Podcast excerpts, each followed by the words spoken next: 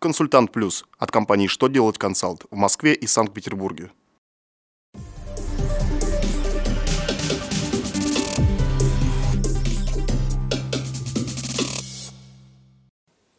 Добрый день! Для вас работает служба информации телеканала «Что делает ТВ» в студии Ольга Тихонова. В этом выпуске вы узнаете Облагается ли взносами неотработанный аванс уволенного сотрудника?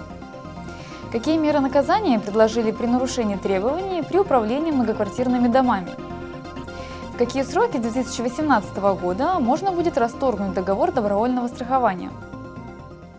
Итак, о самом главном по порядку.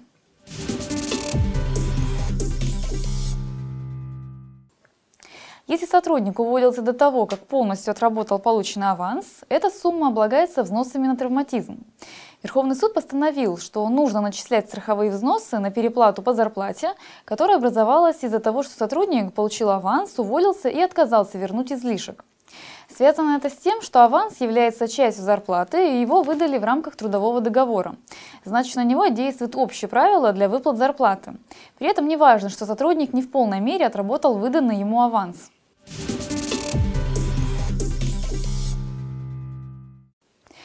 Правительство России подготовило проект закона, призванный повысить эффективность лицензионного контроля. Дела, связанные с нарушениями правил или отсутствием лицензии при управлении многоквартирными домами, предложили рассматривать органам исполнительной власти, которые ведут жилищный надзор в регионе. По мнению создателей проекта, нужно создать оперативные меры реагирования на подобные ситуации, а при существующей процедуре привлечения к административной ответственности через суд это не представляется возможным. Помимо этого, проект предлагает ввести новый состав нарушения – управление многоквартирным домом с грубым нарушением лицензионных требований. За него должностных лиц предполагается штрафовать на сумму от 100 до 250 тысяч рублей, а предпринимателей и юрлиц – на сумму от 300 до 350 тысяч рублей.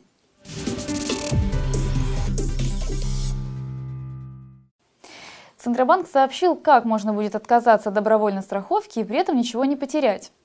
Договор добровольного страхования нередко подписывают в дополнение к банковским или страховым услугам. При этом у физлица сейчас есть 5 дней, чтобы расторгнуть ненужный договор и вернуть деньги. С начала 2018 года у физлиц на то, чтобы передумать, будет 2 недели с момента подписания договора. При этом страховая компания должна указать в договоре возможность его расторжения в 14-дневный срок с возможностью увеличить его по инициативе страховщика. Это правило действует, если страховой случай еще не наступил. Новые нормы распространяются на медицинское страхование, страхование транспорта, имущества, жизни или от болезней и несчастных случаев.